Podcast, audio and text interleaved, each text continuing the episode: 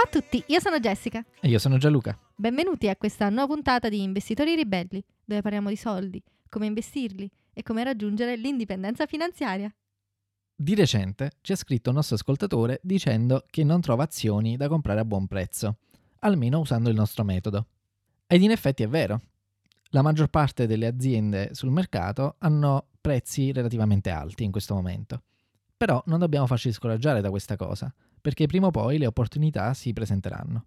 Vedi per esempio il crollo di marzo, chiaramente, col coronavirus, ma anche il crollo per esempio di dicembre 2018, che non aveva nessuna pandemia associata o niente di grave almeno.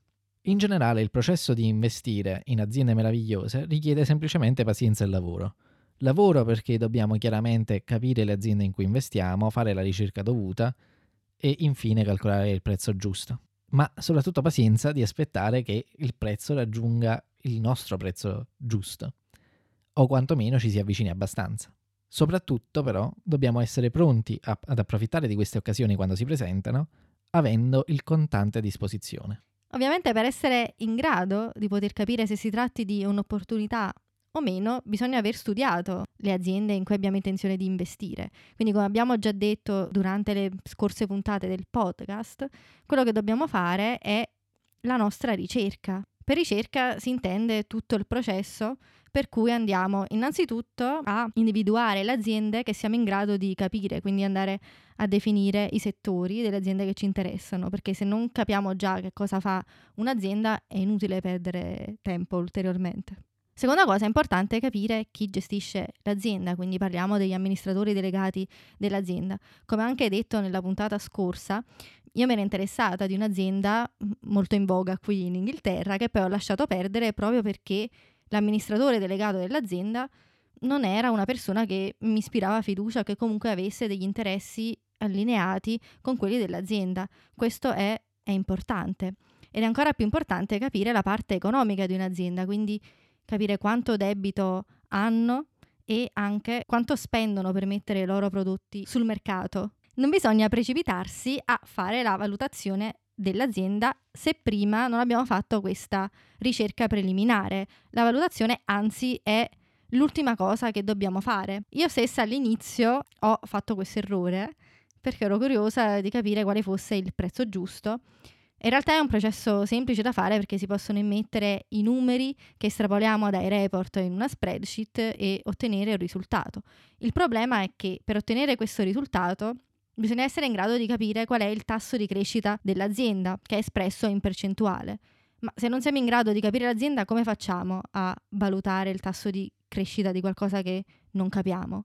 Non possiamo mettere un numero campato in aria o fidarci di quello che dicono gli analisti di Wall Street che il più delle volte non capiscono proprio un bel nulla. O più che altro che hanno una visione a breve termine rispetto alla nostra che dovrebbe essere a lungo termine. Perciò è importante studiare l'azienda, altrimenti poi potremmo ritrovarci sì con un valore, ma questo valore potrebbe essere sballato.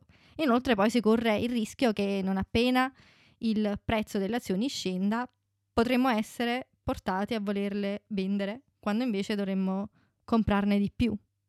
Quindi una volta individuato il prezzo giusto della nostra azienda, dobbiamo solo aspettare che l'azienda raggiunga il prezzo stabilito. Il problema è che in tempi attuali sembra che non ci siano queste offerte al momento, non ci, non ci sono i saldi, diciamo. Sicuramente non ci sono i saldi a livello di mercato in generale, almeno non come ci sono stati a marzo. Però appunto a marzo ci sono state, quindi queste, questi eventi succedono, non è mitologia. No. Però perché le azioni sono care in questo momento? Beh, il motivo principale per cui i mercati si sono ripresi così velocemente è che le banche centrali hanno abbassato il tasso di interesse. Abbiamo già detto varie volte durante il podcast che per esempio la Federal Reserve ha abbassato il tasso di interesse negli ultimi anni ed è successo di nuovo durante il coronavirus i tassi di interesse sono scesi praticamente a zero e su quel tasso di interesse poi si basano anche i tassi di interesse che pagano le obbligazioni statali. E di solito quando facciamo il calcolo del valore di un'azienda usiamo come tasso di sconto per gli incassi dell'azienda il valore, o meglio il tasso di interesse che paga un bond governativo a 10 anni. Se volete usare il bond governativo americano o il bond governativo di un altro governo, non importa però di solito si usa quello a 10 anni, che viene considerato il tasso di interesse a zero rischio. Di conseguenza, poiché si sono abbassati i tassi di interesse, si è abbassato anche il tasso di sconto applicato, che quindi ci dà come risultato, quando calcoliamo il valore di un'azienda, un valore più alto. E quindi tutti gli analisti su Wall Street chiaramente si trovano con un prezzo più alto e comprano più azioni di quelle aziende che seguono. In più, su Wall Street nessuno applica un margine di sicurezza come facciamo noi. O meglio, pochi lo fanno. Se tutti quindi aderiscono a quella linea di pensiero che dice che il prezzo di mercato è sempre giusto, che il prezzo di ogni azione è sempre giusto, che è la teoria del mercato efficiente, allora che bisogno c'è di applicare un margine di sicurezza? Però noi che non siamo d'accordo lo facciamo. E quindi se gli altri non lo fanno, chiaramente si troveranno con dei prezzi più alti che porteranno il prezzo delle azioni a salire. In effetti quello che facciamo noi è che vogliamo dei prezzi veramente scontati, vogliamo trovare un affare vero. Prima di andare avanti, se il podcast vi sta piacendo, aiutateci a migliorare e a farci conoscere lasciando una recensione su Apple Podcast e invitando i vostri amici ad ascoltarci. Così ci aiuterete a supportare il nostro show.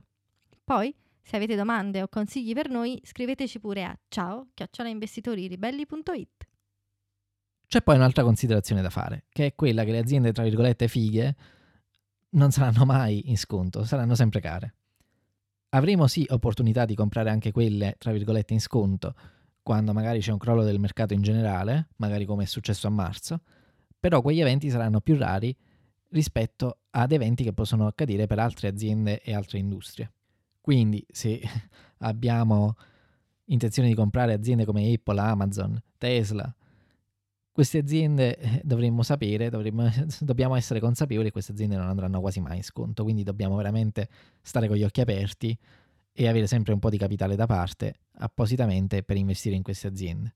Di solito, perché queste aziende vadano in sconto, come dicevo, o ci deve essere un crollo di mercato generale, oppure ci deve essere un evento che sfavorisca l'industria in cui operano, oppure l'azienda stessa.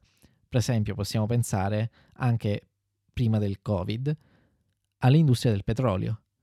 C'è stato tutto un dibattito e una, una serie di eventi che hanno portato il prezzo del petrolio ad abbassarsi per barile e quindi tutte le aziende che eh, operavano nel settore hanno visto il prezzo delle proprie azioni scendere.